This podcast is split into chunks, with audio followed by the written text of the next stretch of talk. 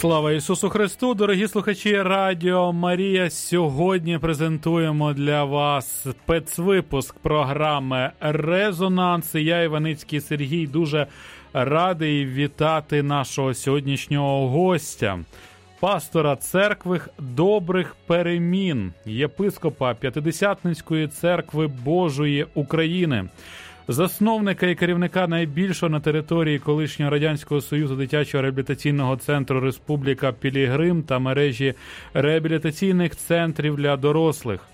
Широко відомий як ініціатор громадської антинаркотичної акції Обридло і навколосвітнього велопробігу Світ без сиріт пастора Геннадія Мохненка. Слава Ісусу Христу, пастире!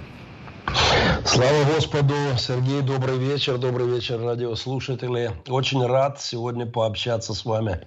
І ми також е, дуже раді, тим паче, начитавшись про вас дуже багато гарних речей, хотілося б, щоб ви е, це явили ну такому широкому загалу і в радіопростір. Але е, пасторе Геннадію, хочу розпочати з деяких таких спекуляційних заголовків, які розповсюджували про вас російські ЗМІ. Ось дивіться, тільки почитати можна просто за голову взятися.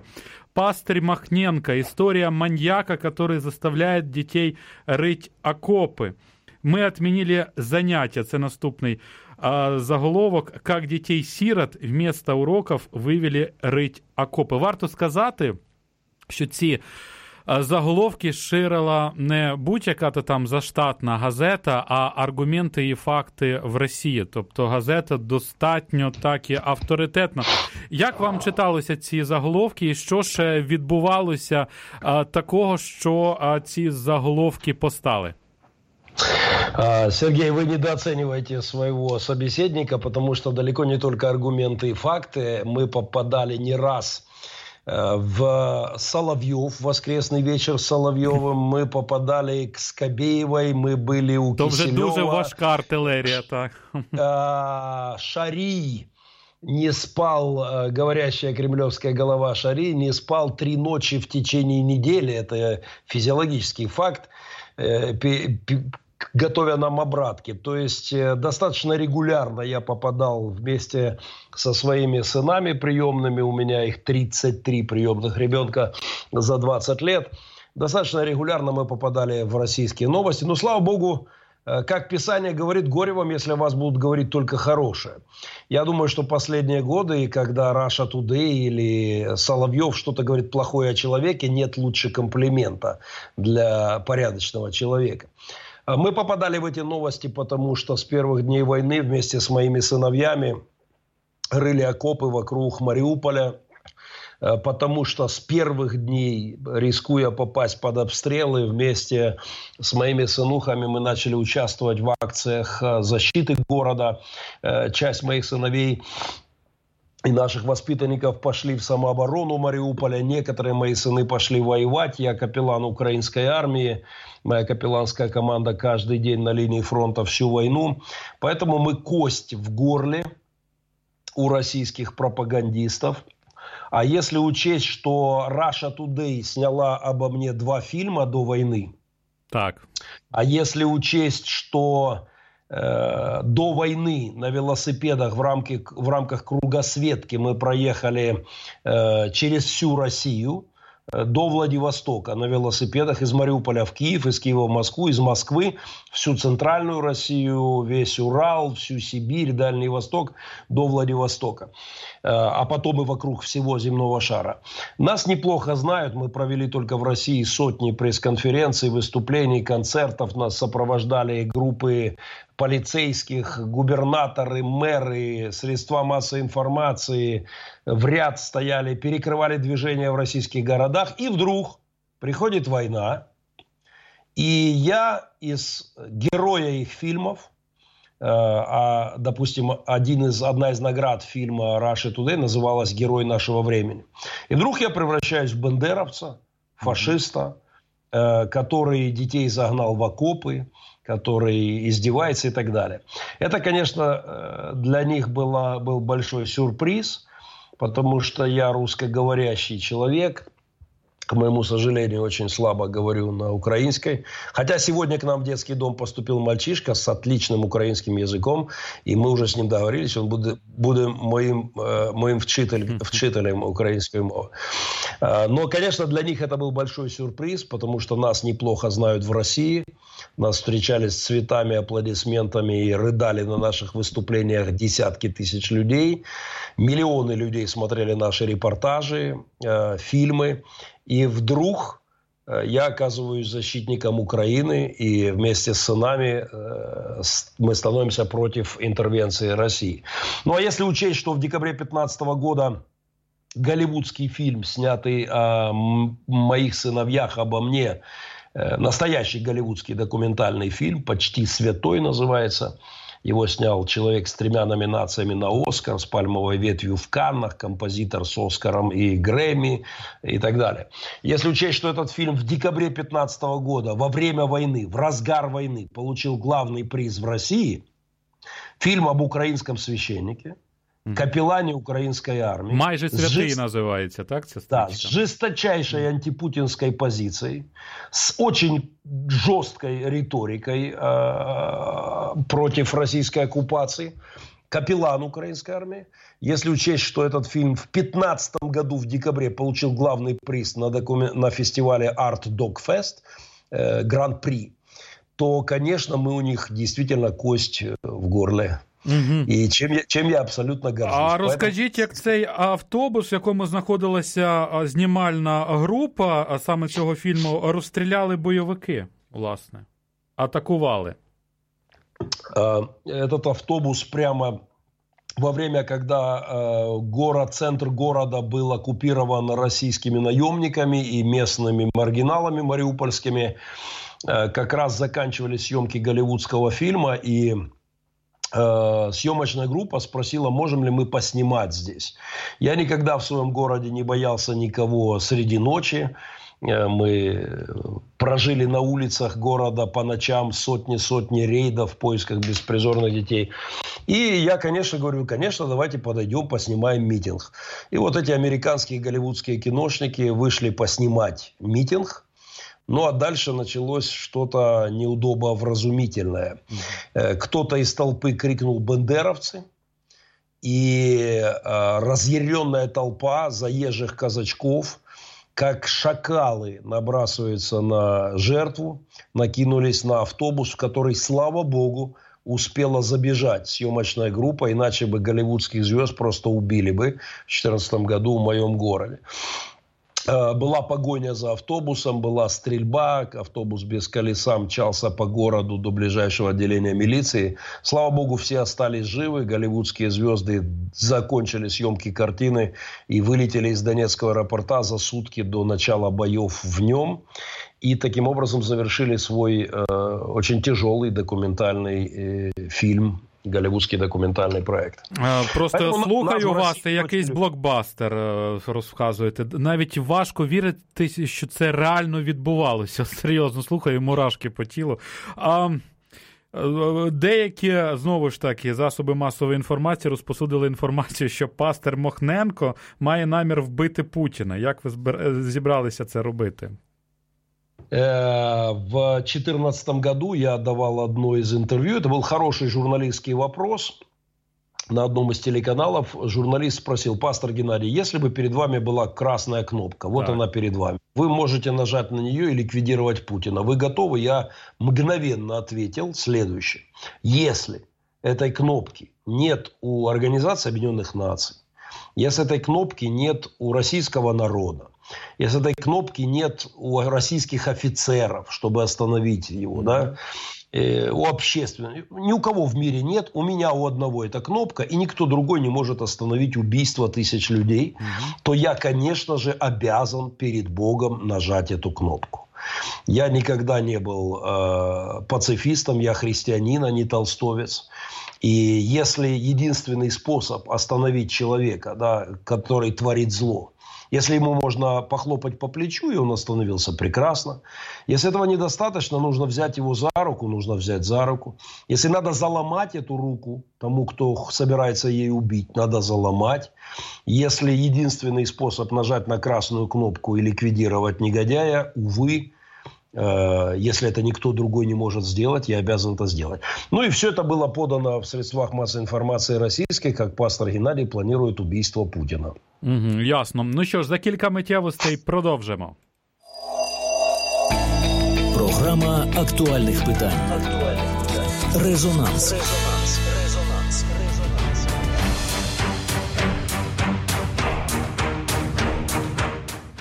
Пастор Геннадій Мохненко вперше є гостем на Радіо Марія. Бачите, таке динамічне входження в ефір у нас з нашим шановним гостем. Повірте, далі буде ще цікавіше, але дозвольте такий ліричний відступ.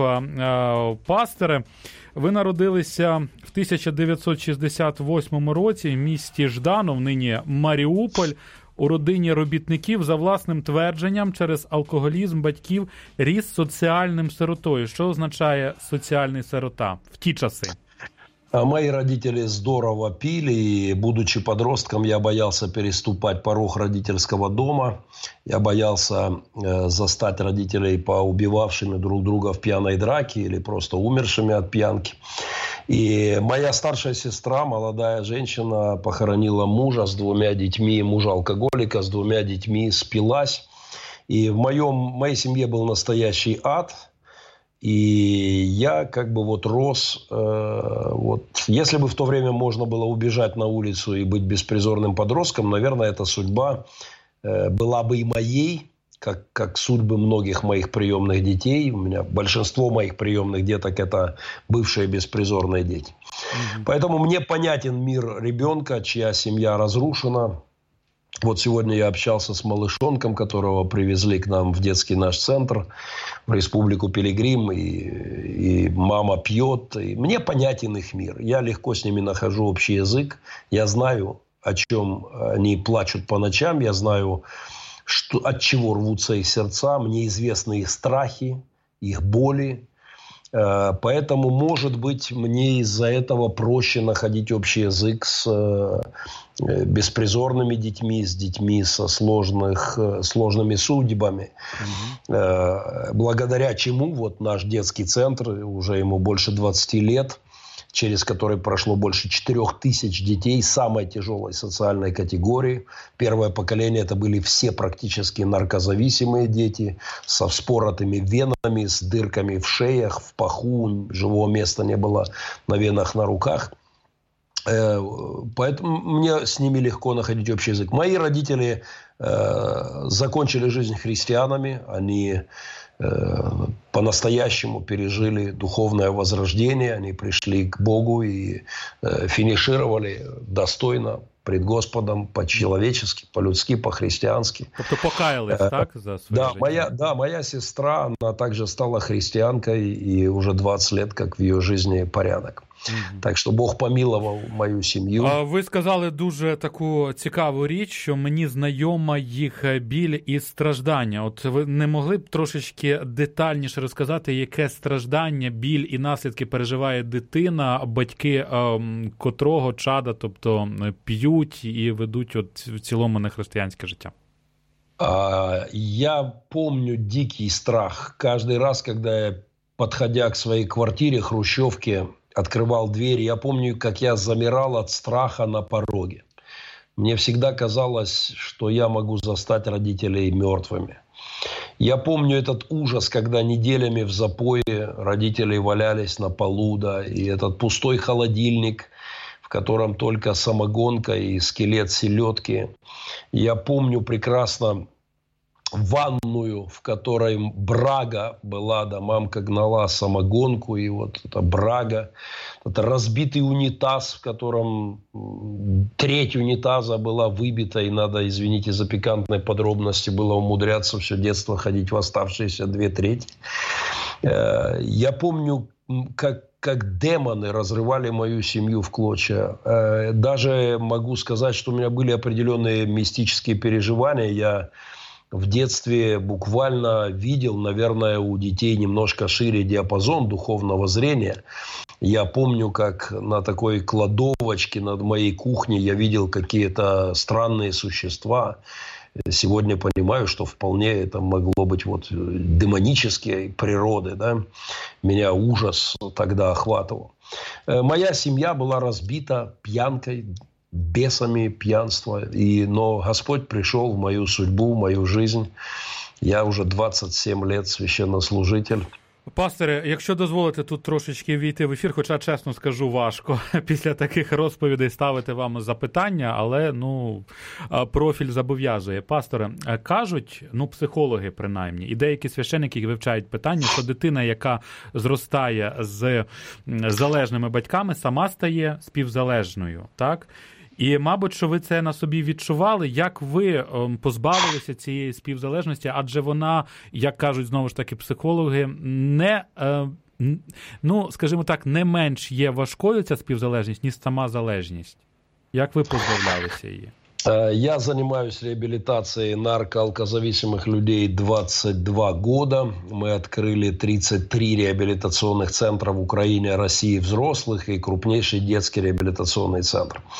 И скажу прямо, я недолюбливаю психологов. Угу. А, ну, по крайней мере, часть из тобто них. Тобто ви не вірите, що, що існує співзалежність? Чи як? Мои приемные дети, э, я сын алкоголиков. Так.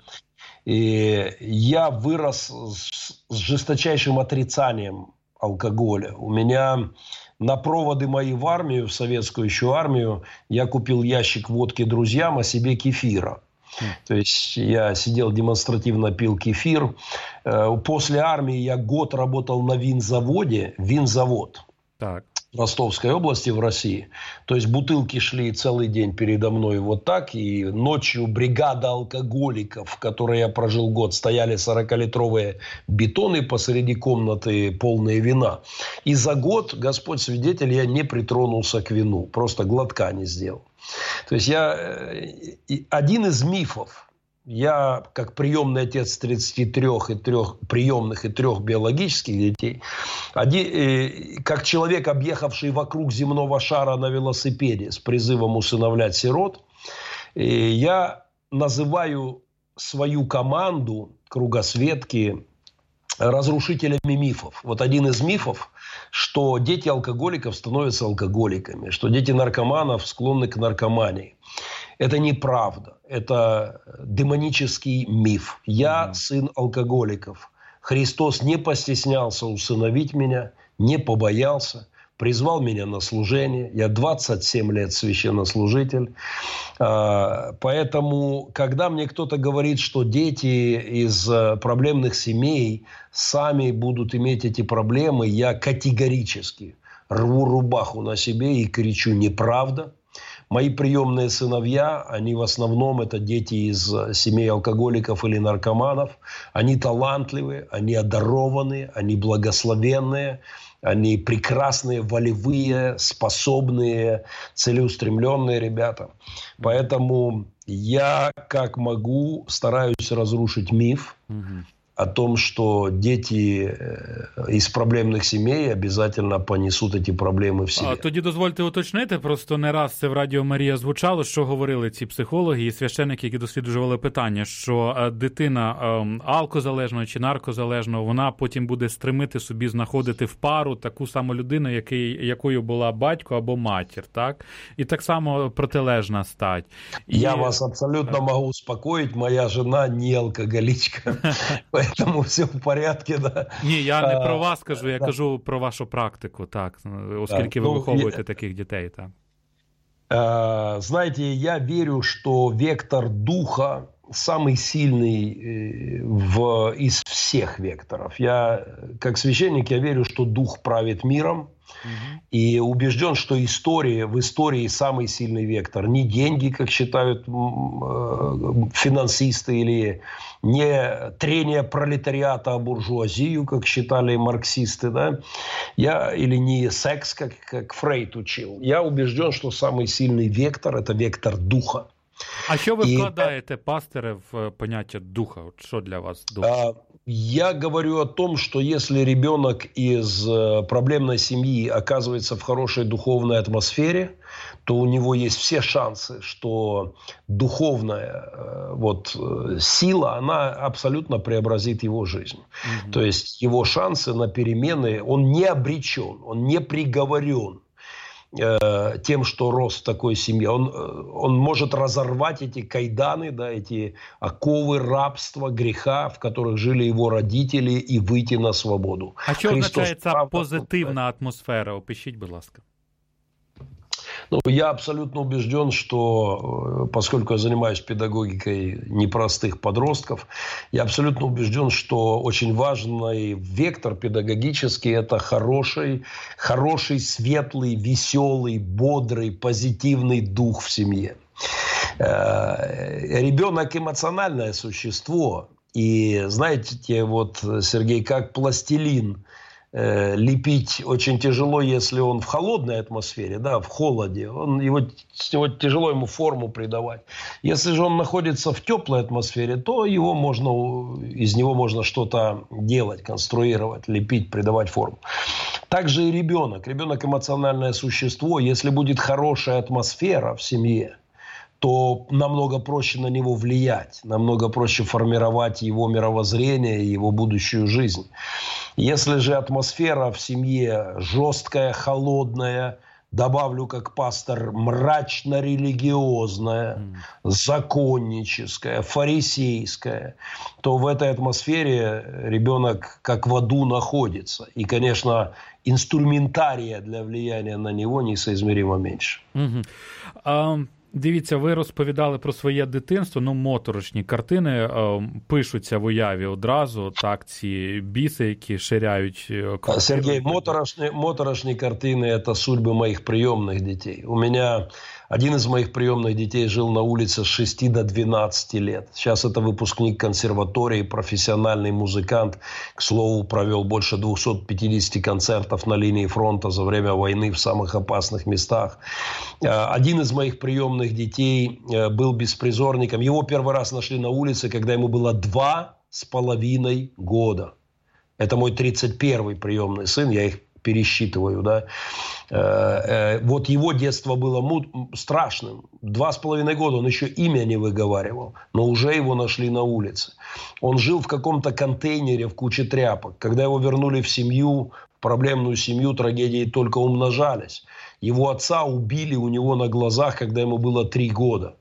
А железными прутами наркоманы забивали отца, и ребенок в три года видел это. Потом он выпыхивал в день 40 тюбиков клея. 40 тюбиков клея была норма его дневная. Ящик клея в день мальчишка вгонял в легкие и в мозги. Э, он, его, от него отказалась психбольница. Интернат забирал его с улицы и отвозил в психушку. Но когда его в четвертый раз туда привезли, главврач сказал, Коля Рыков, не берем. После чего мои приемные сыны его подтрунивали говоря, Колян, от тебя дурдом отказался, а мы взяли. Ты должен быть нам благодарен. Эм, вот это называется тяжелое детство. Вот это тяжелое. А... У меня было еще так себе. А, У знаешь... моих детей были страшные истории. А... Один из моих так. приемных сыновей, его в пять лет, он с пяти лет жил на улице, а в десять его арестовали за то, что он украл кастрюлю супа. Десятилетнего ребенка, не в сталинские времена, в наши. Это было 15 лет назад. Арестовали и посадили в, в аналог детской тюрьмы. Закрытый детский интернат на три года решением суда. Десятилетнего ребенка. Просто за то, что он выпил суп с кастрюли. Кстати, этот парень с 13 лет он стал моим приемным сыном. Он солдат, он три с половиной года на фронте, рота глубинной разведки, вся грудь в орденах. Парень настоящий герой э, мужчина, боец конкретный. Поэтому вот это называется тяжелое детство. Моє дитинство було так собі. Я б запитав, якби міг одразу всіх наших слухачів, чи комусь стало зле від таких розповідей, такого свідчення, тому що дійсно це щось неймовірне, пасере. Я би хотів запитати вас на початку, от після того, що пережили ви в дитинстві, як відбувалося ваше живе е, знайомство з вірою, так? Як це відбулося? Як Бог звів е, вас е, з живим променем надії, оскільки е, ті картини, які ви описуєте про своє дитинство, ну добре, в порівнянні з вашими е, адаптованими дітьми, можливо, не є моторошними, але є точно дуже такими страшними на уяву. А як відбулося ваше знайомство з вірою? Я вернулся из армии, советской армии, московский гарнизон пожарной охраны учебный полк старший сержант Махненко. Правда, теперь мучаюсь одним богословским вопросом. Э, не было, ли, не было ли грехом, что я тушил пожары в Москве? Может, если бы оно все сгорело в те годы, может, человечество ага, было бы легче. Это так пастора. отступление. Да. Так, так. Это отступление. Когда у них горел генеральный штаб пару лет назад, я написал в Фейсбуке, я говорю, грех сказать, старшина пожарной роты московского гарнизона, но сижу и напиваю «Гори, гори, ясно, чтобы не погасло». А, но когда я вернулся из армии, я пришел в разваленную семью алкоголем. И я, конечно же, первая моя цель была заработать много денег и вылечить родных. Угу. Я, правда, много и тяжело работал, даже создал собственный бизнес, э, работал много и заработал большие деньги. Но вот здесь я обнаружил на этой стадии, что э, всякие доктора, традиционной медицины, нетрадиционной, в то время всякие эти кашпировские, чумаки, чудаки, всякого рода экстрасенсы предлагали свои услуги и гарантировали, что они вылечат моих родных. Вот а я ви до них зверталися, перепрошую? Конечно. Я начал И до Каспировского чи що? Я начал ходить с деньгами по всем местам, где мне говорили, что могут вылечить родных. Но чем дальше, я, тем больше я понимал, что деньги эти ребята берут легко и с радостью, а вот помочь моим родным не могут. И где-то на этом стыке начался поиск смыслов. К тому же я похоронил своего близкого друга. Э, он погиб в Афганистане. И мы пять лет ели с одной тарелки, гоняли футбольный мяч. Э, из-под парты доставали маленькую шахматную доску и анализировали последний ход Каспарова против Карпова. Э, влюблялись вместе в девчонок. И, и когда я вернулся из армии на его могиле, сидя на могиле близкого моего друга, ты как-то по-другому, ну, начинают вопросы, главные вопросы жизни, они встают на повестке дня.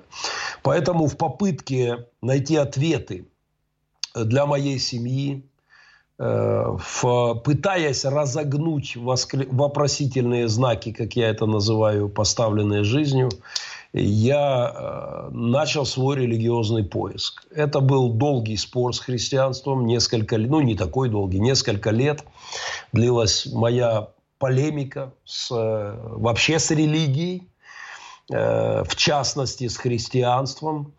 Но чем больше я задавал вопросов, тем более решительно Господь эти самые вопросительные знаки разгибал в восклицательные. И вот та самая радость Евангелия, радость спасения, она ворвалась в мою жизнь. Я тогда нарисовал картину, единственную, к сожалению, в моей жизни, дарю сюжет.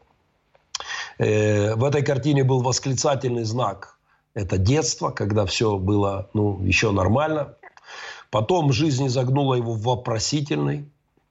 Э, когда начали пить родители, пришла беда, когда пришла смерть, когда смерть друга. И в 22 года я закончил эту картину жирной точкой. То есть восклицательный детство, вопросительный первые серьезные вопросы и точка. То есть я сказал, у этой жизни нет смыслов.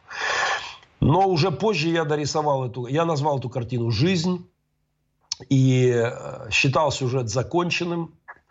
Но над этой точкой Господь поставил Голговский крест, который привлек, слава Богу, мое внимание – и после я дорисовал эту картину, после креста я продолжил вопросительный знак, то есть у меня появились опять вопросы, вопросы уже к Богу и к тем, кто заявлял о его присутствии в этой жизни, о его действии. И заканчивается эта картина жирным, огромным, большим, чем в детстве, восклицательным знаком который называется вера Христова. Я действительно настигнут радостью, как говорил классик.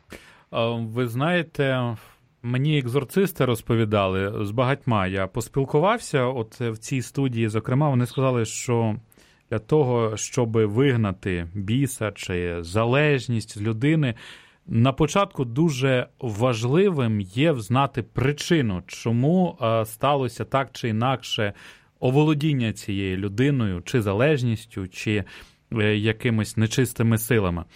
Ось е, коли ви берете, наприклад, дитину, яка була наркозалежною, там алкоголі залежною і так далі, чи ви виясняєте цю причину, чи для вас є щось важливіше? Э, я не очень люблю психологов и, наверное, добавлю очень осторожен к экзорцистам.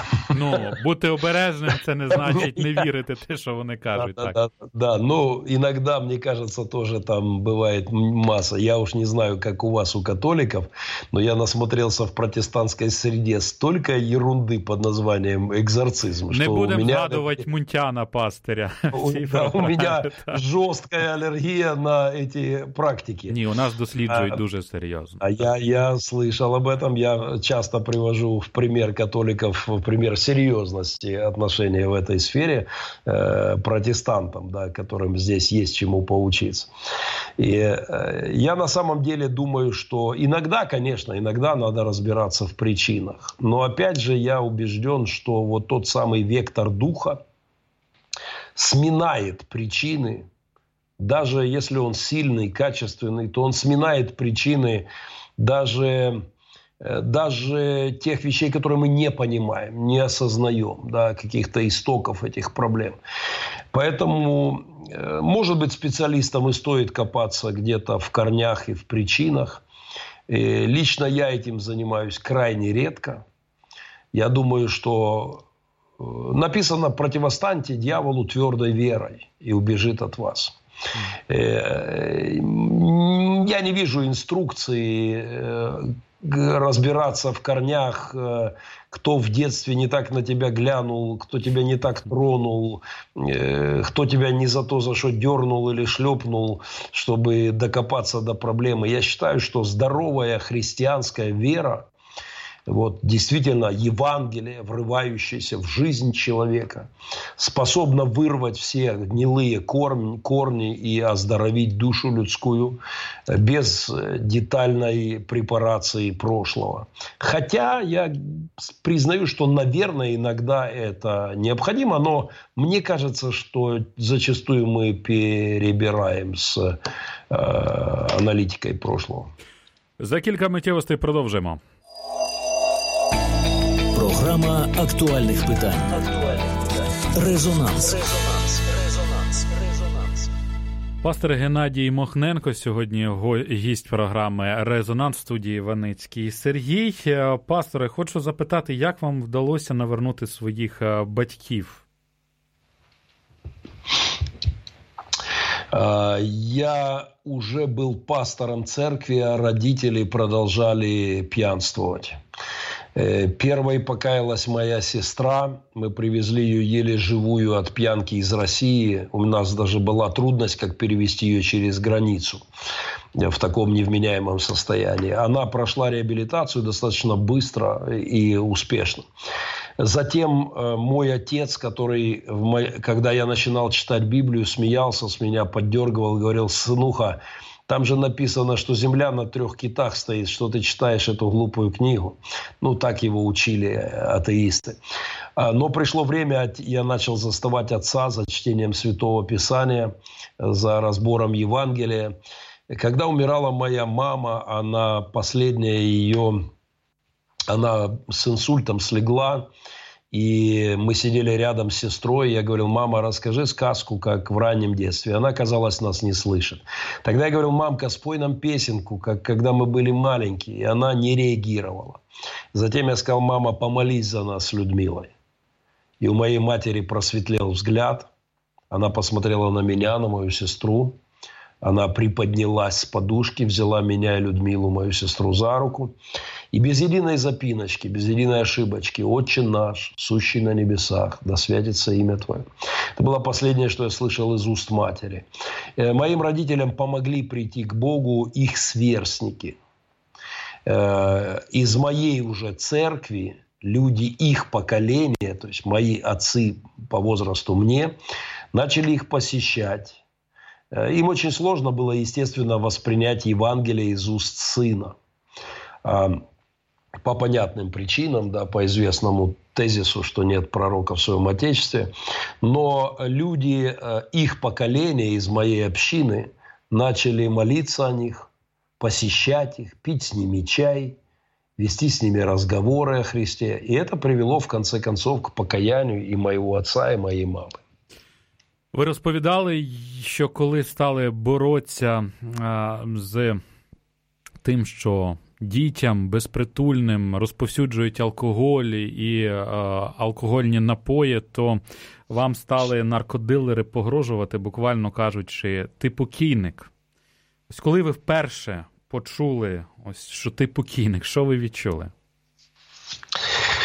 Э, наверное, еще 26 лет назад, когда я только начал пасторскую свою пасторское служение, я столкнулся с э, беспределом бандитов, которые, я помню одну историю, когда очень известный, крутой, как говорили, человек насиловал свою сводную дочь 12-летнюю, и когда мне пришлось ее забрать в семью, и тут же посыпались угрозы, и ты покойник, я услышал первый раз, как 26 лет назад. Потом я слышал это много раз по разным поводам. Э, один из жестких периодов был как раз наша война с наркодилерами, потому что когда мы начали забирать детей наркоманов с улиц Мариуполя, а их было полным-полно на перекрестках, мы, безусловно, зашли на территорию наркоторговцев. И прикоснувшись к этому миру, у меня открылись глаза, потому что наркотиками торговали в моем городе на каждом углу э, десятки лет в открытую, нагло, под прикрытием милиции, прокуратуры, судов, отдела по борьбе с наркоторговлей, в конце концов под прикрытием Кабинета министров Украины, который в то время легализовал наркотики, переведя трамадол – это опиумные такие таблетки из, э, э, из наркотических лекарственных в обычные лекарственные препараты.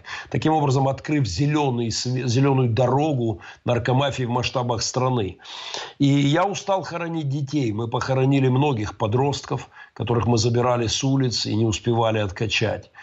И после похорон очередного мальчишки у меня, что называется, упала планка – и тогда мы пошли в лобовую на наркодилеров Мариуполя. Это было в достаточной степени безумие. Мне говорили люди, и я достаточно тоже соображал, что это серьезно. Э, мы начали акцию общественного протеста под названием «Обрыдло». «Обрыдло достало», да. И э, эта акция, мы стали пикетировать места наркоторговли, э, выходить огромным количеством людей с гробами, с фотографиями убитых детей. Начали собираться местные жители с криками «наконец-то кто-то возвысил голос». И наркодилеры, они тогда объявили меня покойником. Одно время мне пришлось быть с охраной, мои братья охраняли меня, мою семью, э, потому что это была не шутка, 2 миллиона долларов в месяц. По подсчетам Андрея Цаплиенко, спецкора сейчас телеканала «1 плюс 1», он тогда делал спецжурналистское большое расследование, и он подсчитал, что только в Донецкой области наркомафия, трамадольная мафия теряла 2 миллиона долларов в месяц из-за наших акций. Мы начали гонять наркодилеров в Мариуполе. Мы добились арестов наркоторговцев, посадки. Мы добились снятия с должностей и ареста милиционеров, которые это крышевали, увольнения начальников милиции, которые построили эту систему. Э, затем из э, Донецка ко мне приехало э, подразделение милиции с просьбой о помощи. Говорят, пастор, мы знаем, вы тут хорошенько шуганули наркодилеров, помогите нам в Донецк. Донецке. Я хохотал, говорю, ребят, я священник, вы меня с кем-то перепутали. И это же вы полиция. Но они просили, они говорили, что если общество молчит, мы не можем работать, ну, мы не можем ничего изменить. Поднимите людей. И тогда мы поднимали людей в Донецке, во многих десятках городов проходили акции, в которые мы помогали организовать, вдохновляли. Акции обрыдло, они докатились до Киева. Мы пикетировали кабинет министров, президентскую администрацию. Единственный раз в истории постсоветского пространства пикетировали дети. Беспризорные дети пикетировали президента страны. С гробами, с фотографиями своих умерших друзей мы прибыли под окна к руководству страны с требованием принять меры и останавливать наркодилеров. Это было непростое время – так что я привык к понятию... Э, вот в этом фильме, голливудском фильме «Почти святой», есть э, раз, отдел, раздел такой, часть фильма об этой истории. И там есть, в частности, интервью из зоны, из тюрьмы где наркоторговку спрашивают, а вы помните об этой акции Обрыдла? А знаете? Она говорит, знаю, эта акция проходила у меня под окнами. И это наркоторговка, которую мы туда посадили. Поэтому я привык к угрозам, и эти угрозы и по сей день продолжаются. Я горжусь тем, что и моя, мое фото, и фотографии моих приемных сыновей, солдат висят в базах на расстрел, в этих расстрельных списках. Я горжусь тем, что в 2014 году на моей капелланской, на моем капелланском кителе, вот там чуть-чуть сбоку, так, если бачу, видно, есть бачу. один из орденов от министра обороны за то, что я был целью на ликвидацию диверсионной группой э, в 2014 году.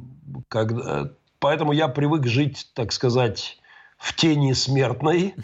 Да. Но, впрочем, мы все в этом статусе находимся в известном смысле, да. Поэтому, ну що, да, да. А Всего... таке питання, пасторе. Чи доводилось, ну тому що ви сказали, в лоб пішли на наркоторгівців. Я не можу не поставити це запитання. Вам фізично доводилося, так би мовити, себе боронити чи когось? Э, ну, мы, у нас были жесткие столкновения. Множество раз в моей пасторской жизни мне приходилось, мягко говоря, не пасторскими методами э, действовать. Да? Потому что, ну, мне приходилось совмещать работу и пастора, и полицейского, и, и спецназовца, да, когда ты звонишь в полицию и говоришь, ребята, там беспризорных девчонок э, вот заволокли, прибегают пацаны с улицы, девочек беспризорных вот в ту хату заволокли, да, молодые пьяные хлопцы. И ты звонишь в полицию и говоришь, ребят, подъедьте, надо быстренько. Ну, мы не знаем, а у нас нет ордера. И ты куда подальше отправляешь эту полицию, естественно, в рамках пасторской этики, но достаточно жестко. И, и выезжаешь на место, и когда ты, пастор, вышибаешь двери после того, как их не открывают. Кстати, у меня, благодаря опыту работы в пожарной охране, э, я профессионально вышибаю двери. То есть вышибаешь двери, а потом... Когда ноги, тебя... пасторы. Э, ну, нога здесь, конечно, имеет массу преимуществ. И, э, но потом приходится применять руку, когда на тебя кидаются пьяные э, моральные инвалиды. Это теж з армії у вас? Ну, тоже, да, слава богу, Господь не обидел. Я был чемпионом Донбасса по борьбе. И у меня, кстати, трое моих приемных... Э, вольная, да, вольная, вольная борьба. Угу. Я сейчас греко-римская называется, кажется, так, да? Так, так, так. І тоді називалась у нас вольная. Ну, якраз и... в вуличных боях найбільш ефективно. Да, очень сказать. хорошо работает. И у меня трое моих приемных сыновей, чемпионы Украины по боксу, бывшие беспризорные пацаны, ребята, выросшие на улицах.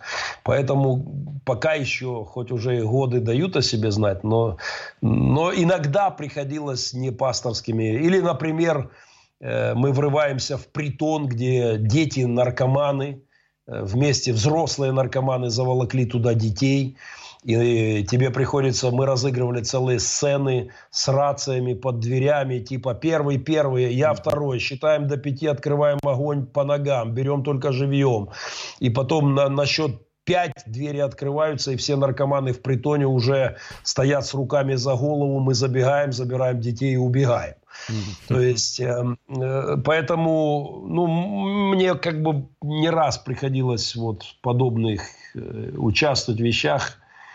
И Ну що поделать? А Я... Кримінальні елементи вам не давали якихось кличок таких, да? А мне как-то приехал один из наших тюремных э, капелланов, он э, большое служение в тюрьмах несет, и он развеселил меня. Он говорит, передал мне письмо из зоны, и там было письмо от какого-то авторитета, и он пишет, пастор Геннадий, мы ждем вас в гости, то-то, то. И говорит, я должен признаться, что у вас огромный авторитет в криминальном мире. Что привело меня в абсолютный восторг, да. Пастор, у вас трое рідних детей, правильно? Знаю. Да, у меня трое. Мы называем это биологических. Ага. Э, мы говорим, все родные, есть родные приемные, есть родные биологические. У меня трое родных биологических и 33 родных приемных. Можливо, незручне запитання. От ви один однаково до них ставитесь? Тобто відчуваєте батьківські відчуття як до біологічних, так і до прийомних, чи все ж таки відчуваєте різницю між цим? Один из мифов, который мы разрушаем с моей командой, еще раз повторюсь, мы объехали вокруг земного шара. 27 тысяч километров. Всю Украину, Россию, Польша, Литва, Латвия, Эстония, Финляндия, Швеция, Норвегия, Дания, Германия, Швейцария, Франция. Мы пересекли Соединенные Штаты Америки от края до края на велосипедах. На велосипедах. Мы провели огромное количество, сотни-сотни пресс-конференций, выступлений. И во всех этих мероприятиях мы, вдохновляя людей усыновлять деток, разбивали мифы. Один из мифов «Смогу ли полюбить как родного?» Властно. Вот угу. если мы разобьем этот один миф, то в детских домах Украины не останется детей. Всего лишь один миф, безумный, бесовской, демонический, лживый миф, что приемные дети, ты не сможешь их полюбить как родных. Я помню, как одна семья они сказали мне, пастор, вы знаете, мы хотели взять ребенка, но в последний момент подумали, не сможем полюбить как родного, и остановили процедуру. У них на руках был э, щенок. А я любитель жестких аллегорий, э, Думаю, что как и пророки в Писании, да и Христос иногда не чурался. И я говорю, а можно вашего щеночка? Э, беру на руки щеночка, говорю, какой красивенький, какой классный. Они, ой, такой классный. И я, смотря им в глаза, начинаю играть. И говорю, а можно я его это сейчас задушу? Они, в смысле? Я говорю, ну можно я сейчас вашего щенка об стенку с размаха? Они, пастор, что вы такое говорите? Вы же пастор, уже ручки тянут ко мне. Я говорю, все, эксперимент закончен. Вы не переживайте, говорю, я хоть и контуженный на войне, но я не до такой степени. Я говорю, я не обижу вашего щенка. Я хотел увидеть ваши глаза. А теперь у меня к вам вопрос. Я говорю, а что вы так переживаете за этого щеночка? Он что, вам родной, что ли? Он что, вы носили его под сердцем 9 месяцев? В его жилах течет ваша кровь? У него ваша генетика? Или он похож на вас в профиль? Я говорю, почему вы так взволновались вдруг? Я знаю. Потому что он однажды появился в вашей семье, вильнул хвостиком, лизнул в щечку и стал частью вашей жизни. Я говорю, ребята, неужели вы правда думаете, что ребенок, оказавшийся в вашем доме, а, произнеся однажды «папа», я слышал это десятки раз, это робкое «па», сперва непонятно, то ли пастор, то ли папа. Но потом прорезается папа. Я говорю, неужели вы правда думаете, что ваше сердце не сожмется в порыве великой благодарности Богу за привилегию? А последний раз я слышал папа ровно год назад. Год и три дня назад в моей семье оказался прямо со свежей могилы матери. Ко мне привезли э, мальчонку. У меня есть жуткое фото, где он сидит на свежей могиле мамы. У него отец был офицером, повесился, пил сильно. Мама спилась и умерла. И мне прислали фоточку. Сидит малыш, свернувшись в калачик на могиле мамки. И мне позвонили прямо, после, отправили это фото, говорят, вот он сидит уже так час.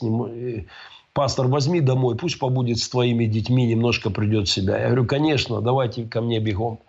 Его привезли ко мне в семью. И через два дня у него был день рождения. Ему было 13 лет. И уже через два дня моя супруга, несмотря на то, что она очень сильно болеет, во время войны ее здоровье улетело, я буду благодарен за молитвы всем. Э, и она особая, мужественнейшая, удивительнейшая женщина. И э, через два дня, несмотря на то, что она сильно болеет, э, в канун его дня рождения она попросила меня остаться после ужина, и я понимал, к чему идет дело. Она говорит, никакого интерната, мы не отдаем его, еще одного забираем.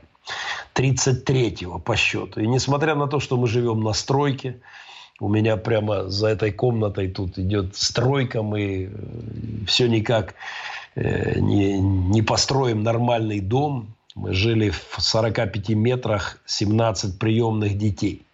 45 квадратных метров, 17 приемных детей. Служба... И каких детей? Детей, выросших на улицах, детей с наркозависимостью. Щось фантастично. Службы закрывали глаза на все, абсолютно на все. Просто они знали, что этих детей никто другой не возьмет. И моя жена говорит, мы забираем его. И на следующий день мы поехали в службу по делам детей. Это был его день рождения, 13-летие. И прямо в его день рождения мы подписали бумаги. Он уже год в нашей семье, уже официально наш.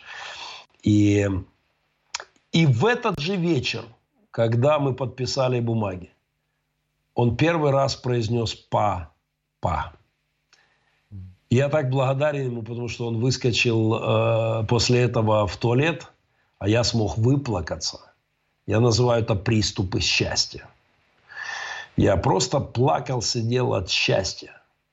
Потому что это величайшая привилегия забрать сироту в семью и услышать из его уст «па-па». И сегодня у нас есть шутка в семье. Я все время говорю ему, Ромчик, я не помню, из какого роддома мы тебя забирали с мамой. Потому что у меня ощущение, что он всю жизнь прожил с нами. Он стал родным очень быстро. Я испытываю те же чувства к нему, как к своему биологическому сынишке, э, как к своим биологическим дочкам. Он стал быстро родным. Поэтому я умоляю радиослушателей христиан не бояться забирать сирот в семьи. Они становятся родными.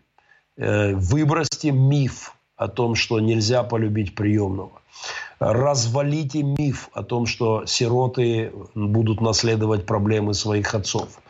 Если можете, забирайте сирот в. Давайте пару слів про вашу дружину, так яка дуже заслуговує на увагу. Е, ось ви такий, ну, по-хорошому, невгамовний, завжди на передовій. Важко бути вашою дружиною? Як думаєте? Це не просто важко. Э, я в голливудском фильме «Почти святой», когда была мировая премьера фильма, кстати, у меня собственный рекорд в Голливуде, если успеешь э, спросить, э, я расскажу. И в голливудском фильме на мировой премьере сидели в Нью-Йорке, сидели выдающиеся кинокритики со всего мира. Люди, которые профессионально критикуют кино. Так. И они собрались на эту премьеру голливудскую. И Моя супруга говорит в этом фильме всего одну фразу. Но после этой фразы я слышал, как оставлю это секретом для тех, кто посмотрит фильм «Почти святой». Геннадий Махненко «Почти святой». Фильм можно найти в интернете. Он есть на Амазоне, он есть на iTunes. Ну, там, правда, надо платить Голливуду копейку какую-то. Но, по-моему, сейчас его кто-то украл и выложил на YouTube. Я очень благодарен этому человеку, пока не удалили, посмотреть. Да. Э, и э, почти святой. И э, я слышал, как хлюпают носами выдающиеся мировые кинокритики лидирующих изданий мира на этой фразе. Она удивительнейшая женщина. Наша свадьба, бюджет нашей свадьбы был 3 советских рубля. Мы создали семью, это была пачка печенья, чая и букет цветов за рубль. Оказалось, что эти цветы моя супруга ненавидит. Ну, конечно, она мне в тот день об этом не сказала, намного позже. Но в течение одной недели мы создали семью и начали нашу церковь, нашу общину. Э, затем 9 месяцев мы вообще не знали, где мы живем. Я был самым настоящим беспризорным пастором. Меня часто так теперь и называют, беспризорный пастор. 9 месяцев мы не знали, где мы ночуем. Мы ходили по друзьям, то 3-4 дня там, там. Потом мы поменяли 16 квартир за 6 лет, 16 арендованных квартир. Э, затем мы прошли через войну с наркоторговцами. 33 приемных ребенка, и многие годы мы жили в маленьком домике с толпой беспризорных детей. Да и сегодня живем на стройке. Э, кстати, с видом на Широкино из окон. Прямо из спальни моих детей прямой вид на, на линию фронта шестой год. Поэтому моя жена удивительнейшая женщина. И, к сожалению, ее здоровье с начала войны полетело вниз, и сегодня она очень слабенькая. Ви мовились, що на війні були контуженим, так, пастора? А, Що ви побачили на війні, оскільки ми чули, що ви там неодноразово були як капелан? Що там є таке, що продовжується вже шостий рік? Это точно не вопрос на оставшиеся несколько минут. Я шестой год живу на войне. Завтра утром мы выезжаем в Широкино. Э, где моя команда практически всю войну, каждый день подвозя людям, солдатам и людям, которые живут на передке, самое необходимое. На протяжении нескольких лет мои капелланы каждый день доставляли воду, просто питьевую воду людям, старикам, детям э, в одном из наших поселочков прифронтовых, где и, и, и подвозя воду каждый день рисковали жизнью на протяжении нескольких лет. И завтра мы будем с утра в Широкино, и это всегда опасно, эти дороги жизни, эти э, развалины абсолютно уничтоженная Широкино, вот здесь, прямо под моими окнами. Э, это был прекрасный поселок, запах мяса, музыка, влюбленные пары, прекрасные пляжи. Сегодня это залитое кровью, абсолютно уничтоженное место, этот уровень разрушений Донецкого аэропорта, все стерто с лица земли. Э, поэтому, конечно, я, я потихонечку собираю свои заметки, намерен написать книгу черновое название «Война глазами священника». Э, есть многое чего сказать. Э, слишком много пережито и выплакано. А як ви, як ви були контуженим? Э, это была история еще в 2014 году, когда мы рыли первые окопы вокруг Мариуполя, когда никто не верил, что наш город может устоять. Э, я помню тот первый день, 70 сумасшедших отправились на край города чтобы рыть первые окопы. 40 из них были мои друзья и мои сыны, и сыны моего друга Капеллана, тоже многодетного отца. И нам все крутили у виска и говорили, вы чокнутые, в любой момент прилетят ракеты и вас перемешают в кровавый фарш. Но со старшими моими сыновьями мы, естественно, не брали туда малышей, мы эвакуировали младших и женщин. Но со старшими мы рыли эти первые окопы.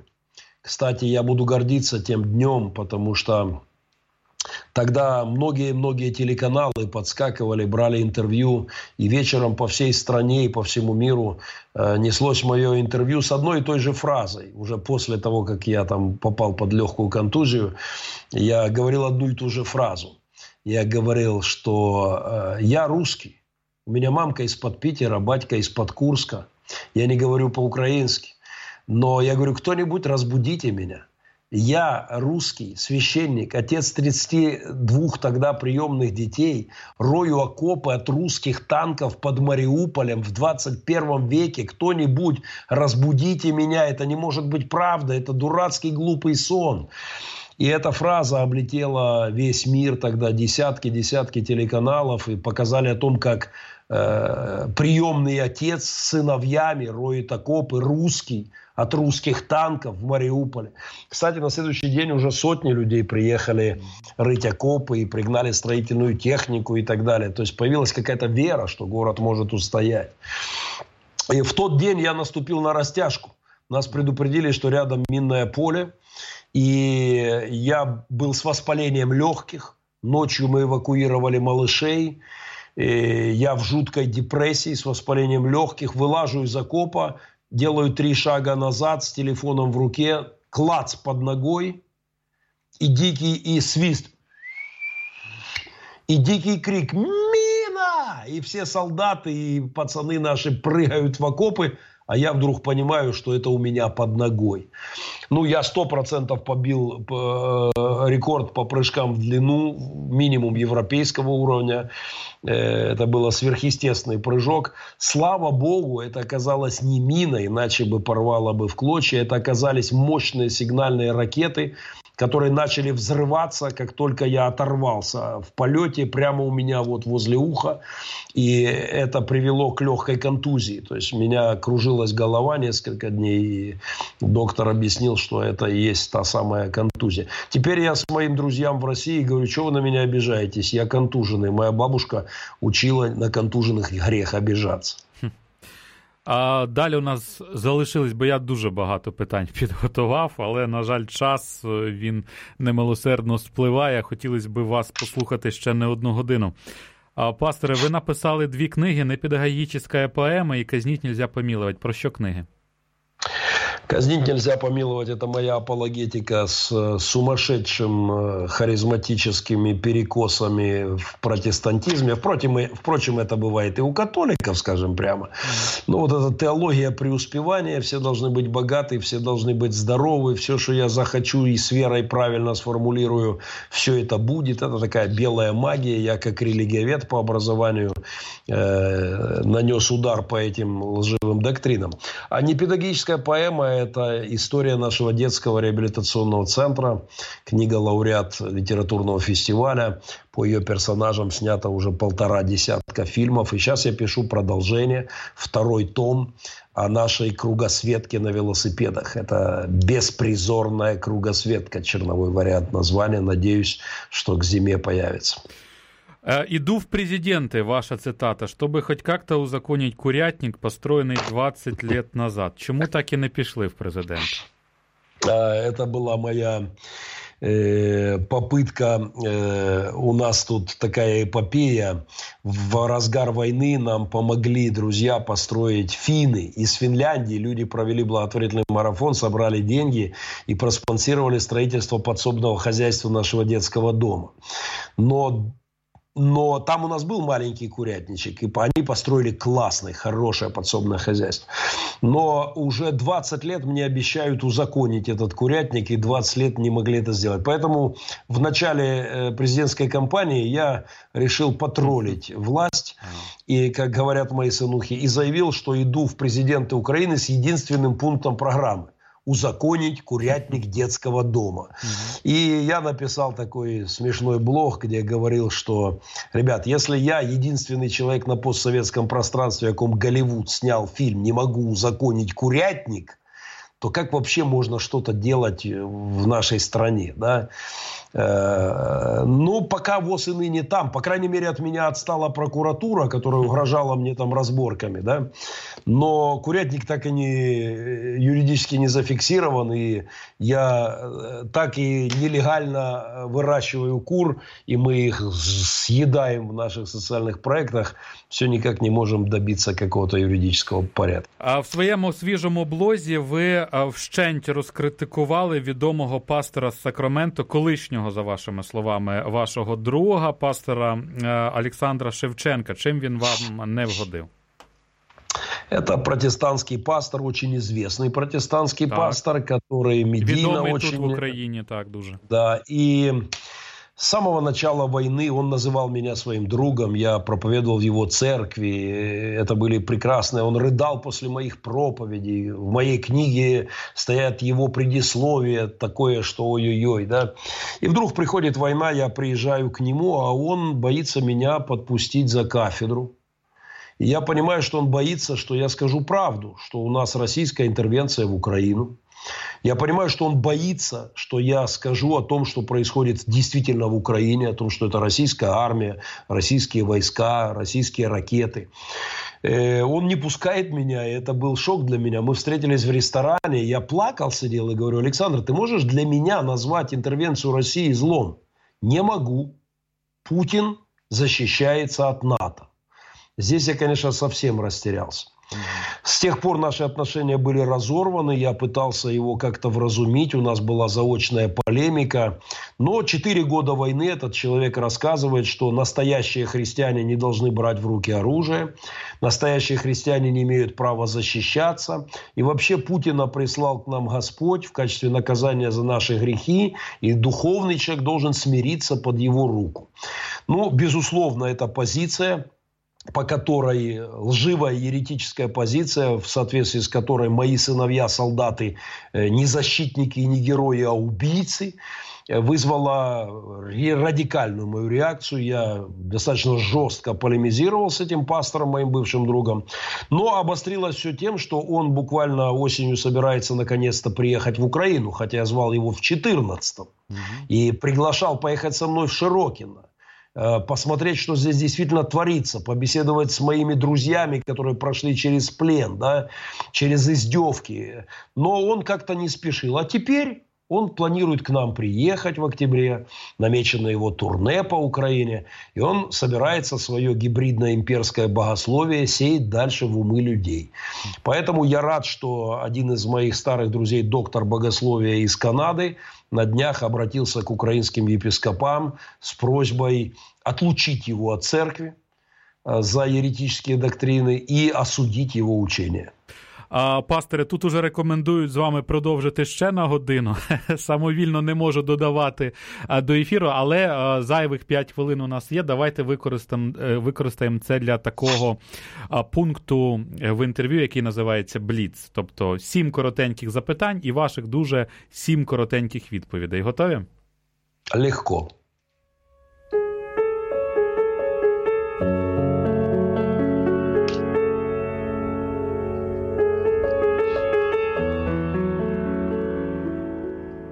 Коли востаннє сильно сміялися? Сегодня, э, может быть, час назад э, был с моими друзьями, священниками, у нас было такое совещание, и один из э, моих помощников, он такой зануда, администратор, с такими вопросами тяжело формулируемыми, он довел меня до истерики. Коли он в... очень хороший, очень хороший человек. Коли востаннє сильно плакали? Сильно плакал несколько дней назад, когда видеоклип «Письмо папе на небо». Кто-то прислал мне ссылку, где девочка отправляет папе, солдату украинскому письмо, привязав к шарику на небо. У меня началась истерика, я не могу на это смотреть. Я разрыдался, как раз зашел мой сынишка, мы же, мужики, стесняемся своих слез. Я попытался это скрыть, сынуха увидел, что что-то не то, быстро вышел, и я продолжил. А, бывает. Найбільше чудо, свідком якого стали протягом життя. Ворвавшееся в мою судьбу, в судьбу моих родных, близких Євангелія Ісуса. Чи кричите на своїх дітей? Э, иногда на, нахмуриваю брови, надуваю щеки. Но, честно говоря, у меня это слабо получается. Ну, надо сильно меня достать, чтобы я э, хорошо повысил голос. Що, Про що найбільше жалкуєте? О гріхах своїх печалуюсь. Найбільш пам'ятня розмова вашого життя.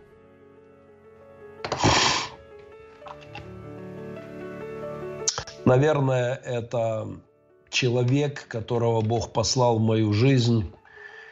Э, сегодня это диакон нашей церкви, тогда это был мой сосед. И э, он был единственным человеком в мире, который интересовался, сколько раз я отжимаюсь от пола, который знал, как зовут моих друзей. Я ради него бил рекорды. Кстати, недавно сто раз отжался от пола, до сих, ого. до сих пор не, не прошло. Э, он сыграл со мной первую партию в шахматы, и я после этого подписался на шахматное обозрение и стал три партии вслепую играл одновременно за спиной стал соперником. Этот человек, сегодня дьякон нашей церкви, оказал на мою жизнь огромное влияние, и он стал мне как отцом тогда, когда мой отец был в больших духовных проблемах. І останнє. Коли відчували найбільше присутність Ісуса Христа?